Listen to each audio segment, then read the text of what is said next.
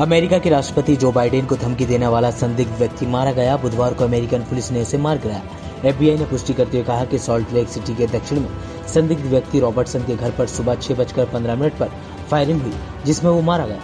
आरोप है कि रॉबर्टसन ने ऑनलाइन पोस्ट भेजकर राष्ट्रपति जो बाइडेन को जान से मारने की धमकी दी थी।